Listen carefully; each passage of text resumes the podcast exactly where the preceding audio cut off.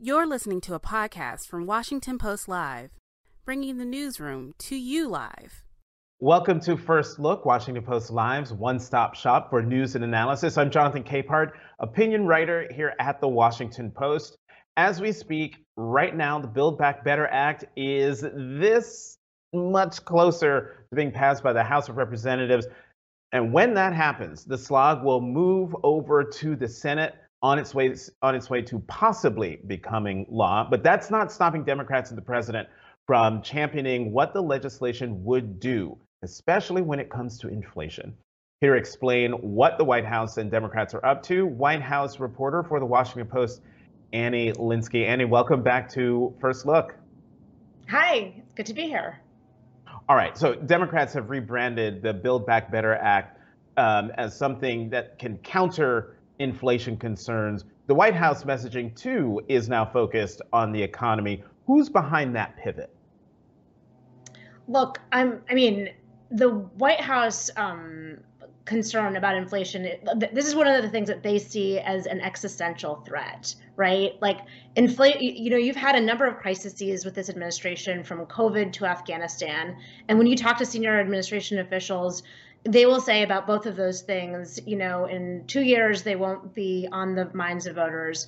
So, you know, to step back for a minute, inflation is one of the few things that the administration officials will readily acknowledge will be a problem if it's still um, as rampant as it is right now when voters go to the um, polls. Now, they are worried about inflation as they're trying to get through trillions of dollars in new spending. And so, what, what the White House is trying to do is sort of do a little political jitsu, as you pointed out this week, and try to say, look, um, some of the measures in this bill are going to help tamp down inflationary pressures. You know, and it's an argument that um, some of the economic folks in the White House have been making for a while.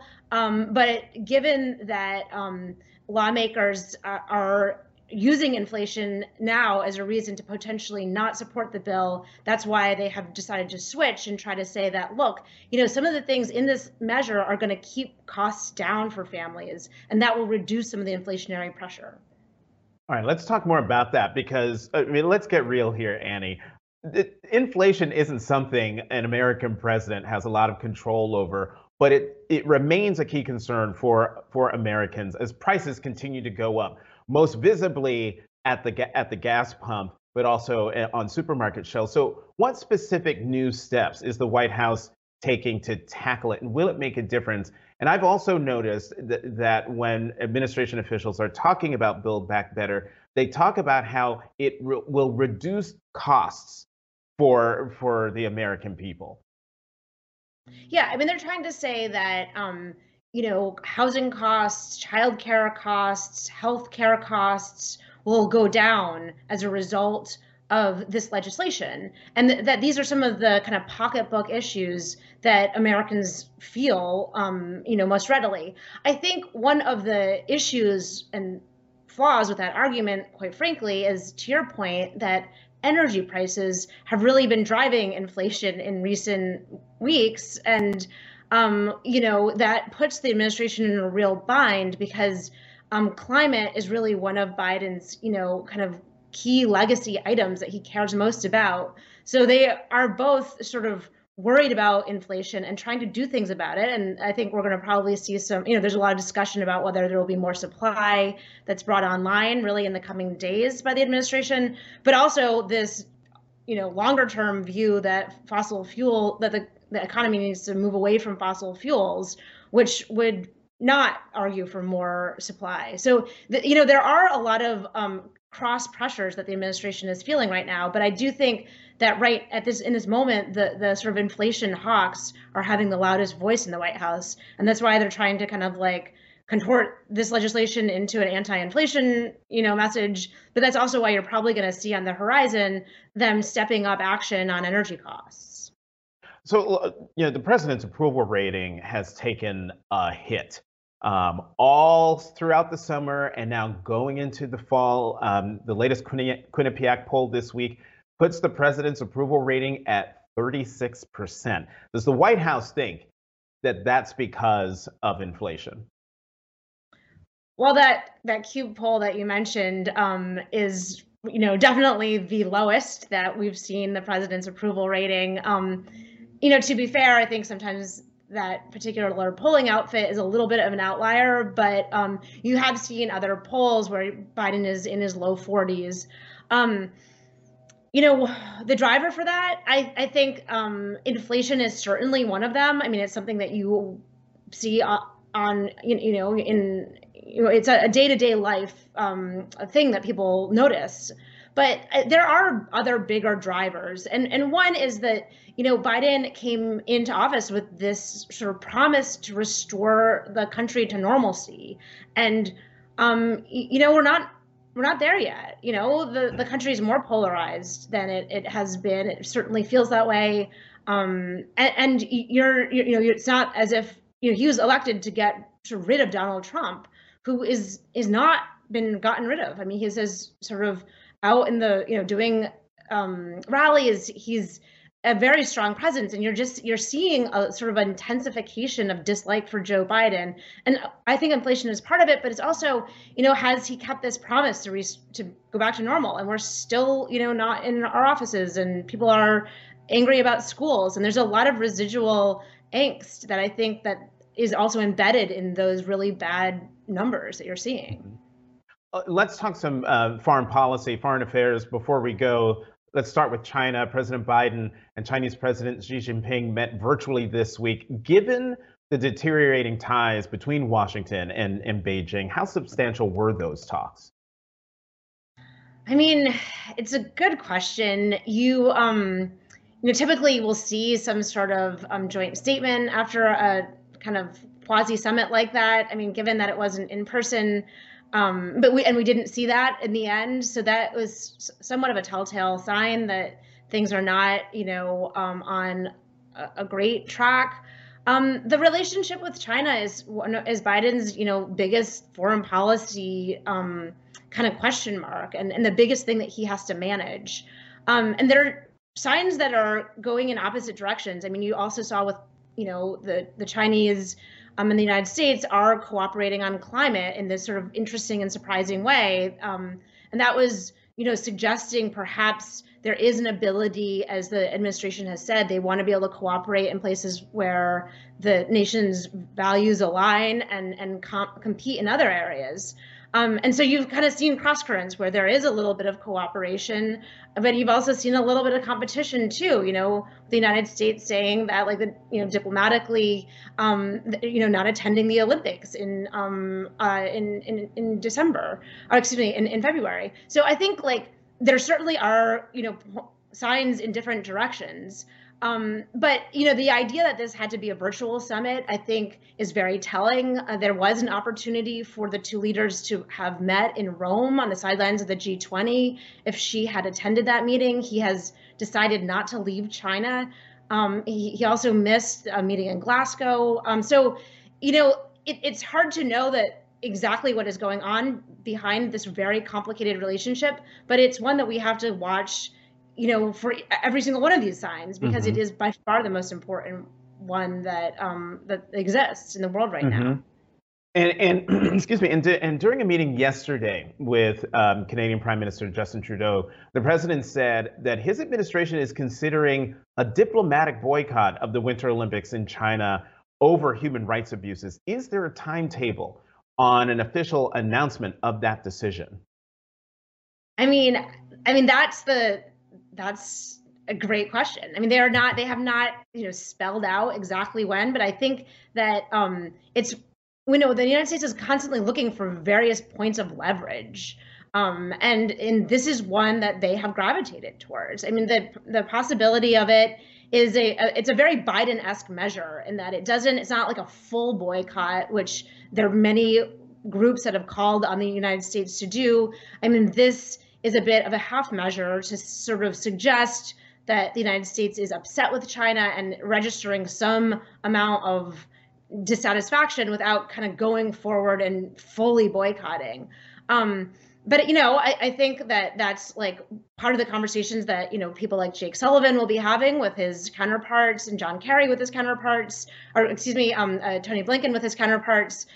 And you know, the idea that it's on the table right after this big you know, virtual summit with mm-hmm. the Chinese leader um, does sort of suggest that you know there the conversations were very hard between Biden and Xi. You know, if this were if this were Facebook, the relationship between the United States and China would be dubbed complicated. Exactly. Annie Linskey, White House reporter for the Washington Post. Uh, thank you for coming to First Look. Have a good weekend. Thank you. You too. We're going to continue this conversation with our opinions roundtable in just a moment. Let's go to the opinion side of the Washington Post, where we will find my colleagues, deputy editorial page editor for the Washington Post, Ruth Marcus, and Washington Post columnist Chuck Lane. Ruth and Chuck, welcome back to First Look. Morning. Good morning, Jonathan. All right. Um, this is to both of you, but Ruth, I want you to go first. Uh, your reaction to House Minority Leader Kevin McCarthy's eight hour and 32 minute, whatever that was, that pushed off the vote on Build Back Better until this morning? Well, I have a suggested word. It would be tantrum. Um, thank you for coming to me first. I was going to describe it as kindergarten, and this is a little bit cliche, but that is an insult to kindergartners everywhere. And I don't want the ones who are watching um, Washington Post Live to be insulted in any way this is just after a really dreary week um, that included um, a rebuke and censure of Paul Gosar. Um, it was hard to imagine that the Republicans could diminish themselves further with this uh, McCarthy. I'm going to just keep using the word tantrum, um, but they did. And to what end? you know where the vote is. The end was it ended up pushing the vote over into a time when it could actually get much more um, press attention, much more television coverage at a time when people were going to be watching. So, um, good work, Kevin McCarthy. Right, that's actually a great point. Um, Chuck, your your reaction to the tantrum?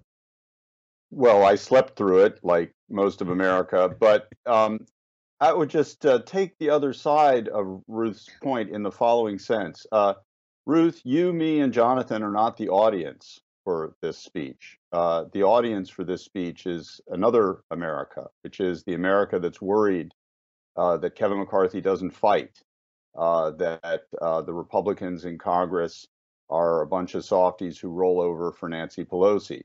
And that is the group of people this was targeted to. Uh, obviously, they probably slept through it too, uh, depending on the time zone. But it will be uh, chopped up into 30 second bites and you know sent out on YouTube and chopped up into ads and so on and so forth. So uh, you know it may be a mystery to us what he had in mind, but I think it was directed toward his own base, and that uh, you know that was his agenda. Chuck, well, you know, I kind you, of half agree with you because I think it was directed um, particularly to one part of his base, which is sitting yes. in Florida and watching the whole darn thing.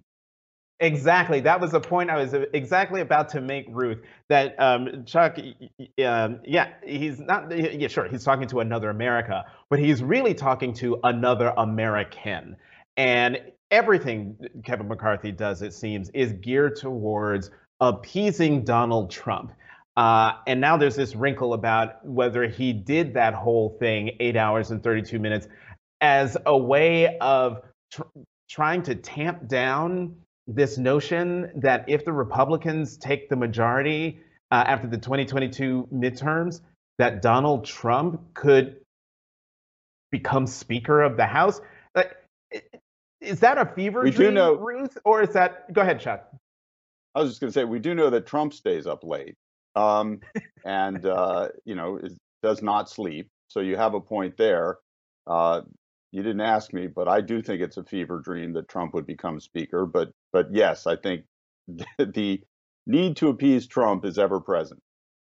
Mm-hmm. Ruth, uh, I agree with Chuck, um, but also I think that well, two things. One is uh, what is Kevin McCarthy worried about most? what Kevin McCarthy is worried about most um, after just assuming that for the moment that Republicans um, retake the majority, which I think is um, sadly a pretty safe assumption, um, is that he will get edged aside for the speakership, not by Donald Trump. I do think that's a fever dream, but by someone else.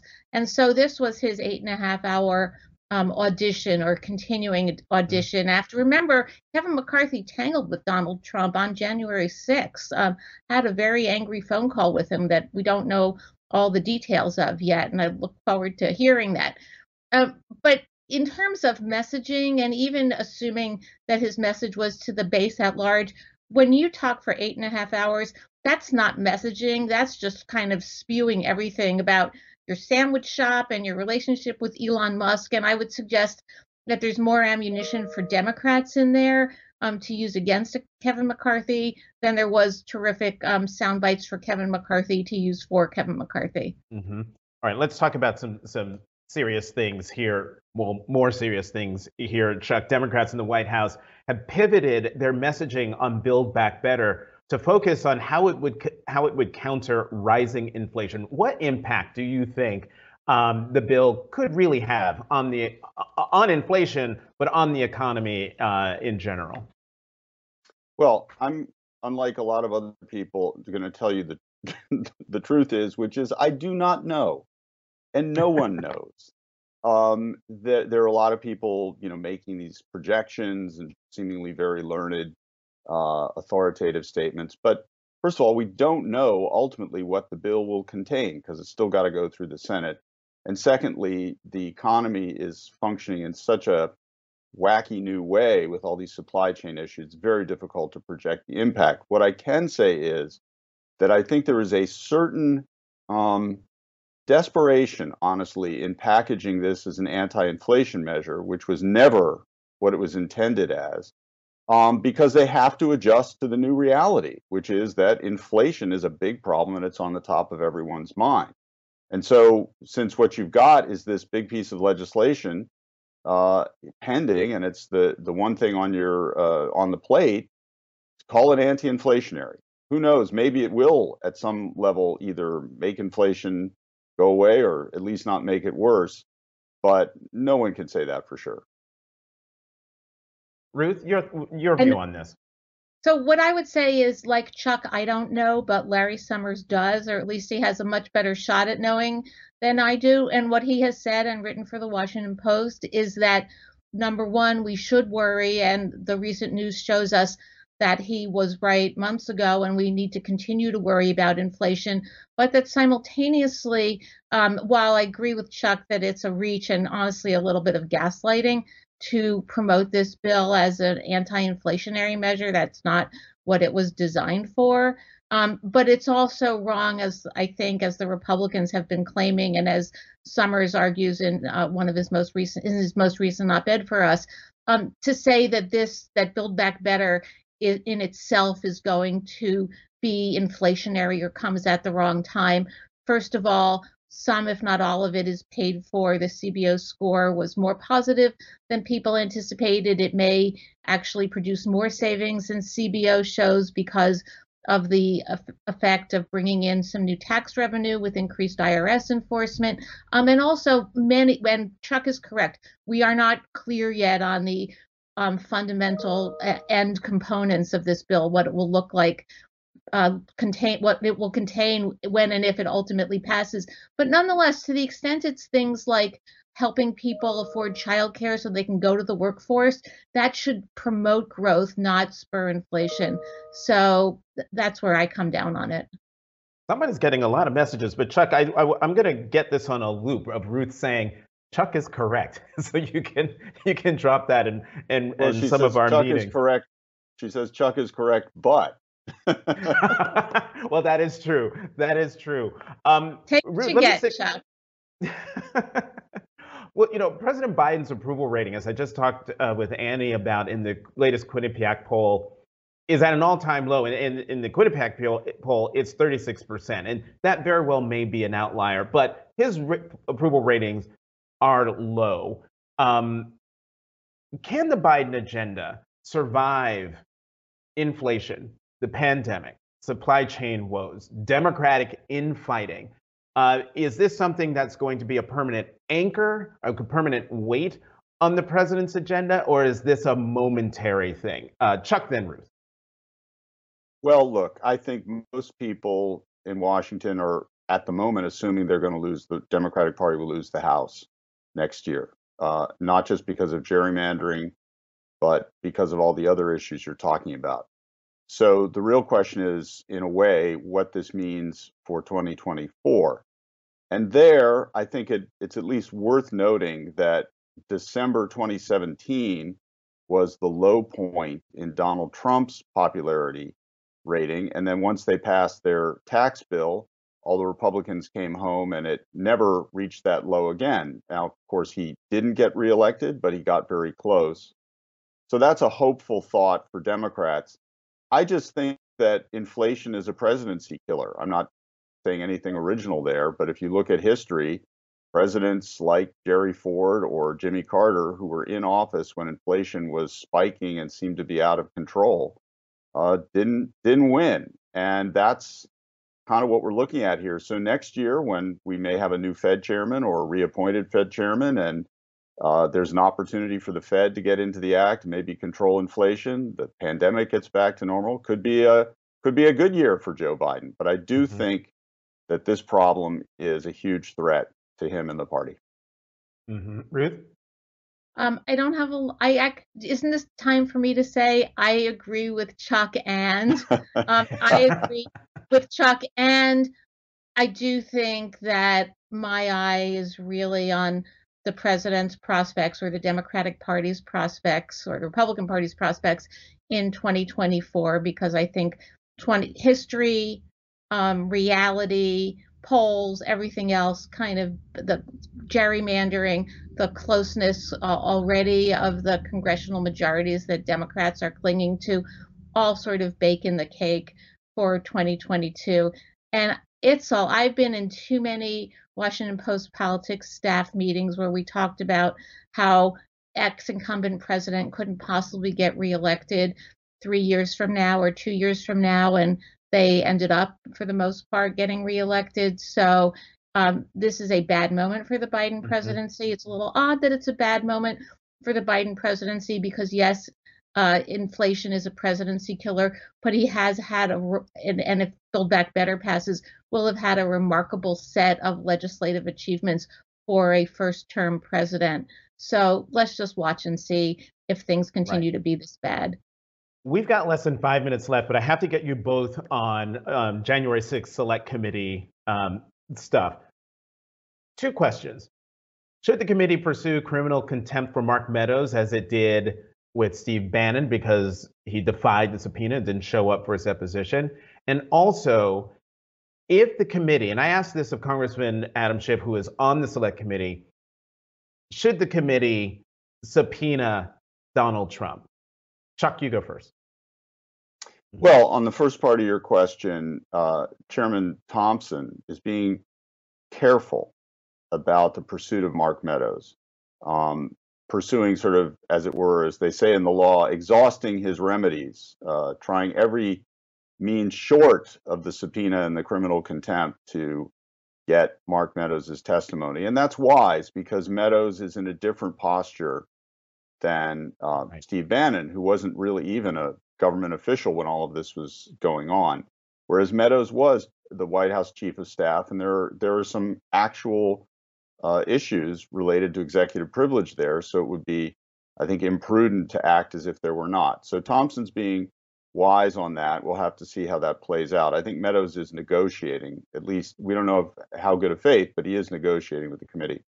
Subpoena Donald Trump, well, that would be fun, uh, but I think it would kind of tend to drag this thing out even more.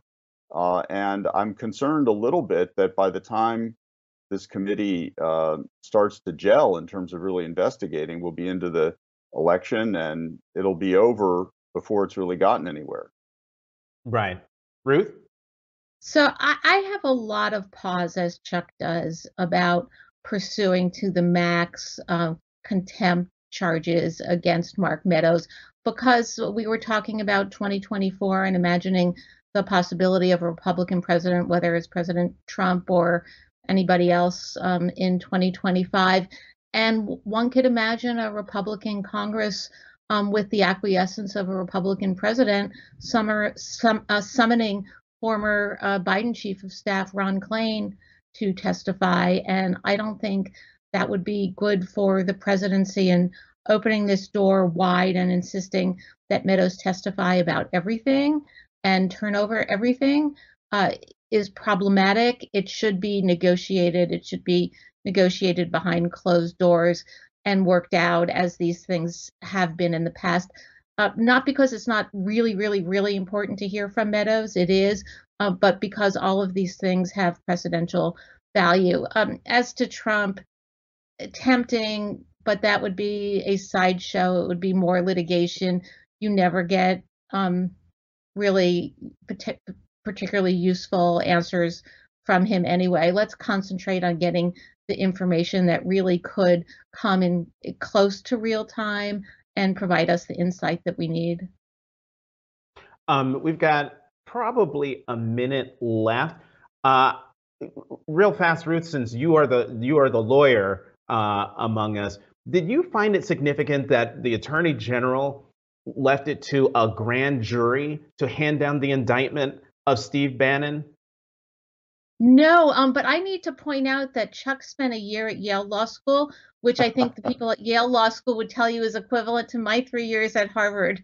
Uh, not, not true. No, uh, grand juries um, hand up indictments. That's what they do. I thought it was um, appropriate for the grand jury to indict Steve Bannon. And what I have my on, on right now are um, arguments next week in the DC Circuit about the question of executive privilege, whose privilege is it anyway, between the former president and the current president in terms of the material that's at the archives, because that's where the interesting, some of the interesting stuff is. Okay, Chuck, since you went to Yale for a year, um, you got 15 seconds. Literally 15 The answer seconds. is very simple. The answer is very simple, Jonathan. I agree with Ruth. Ruth is correct.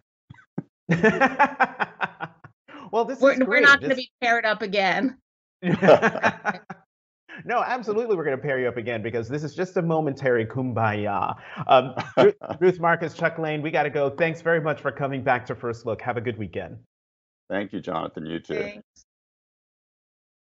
Thanks for listening. For more information on our upcoming programs, go to WashingtonPostLive.com.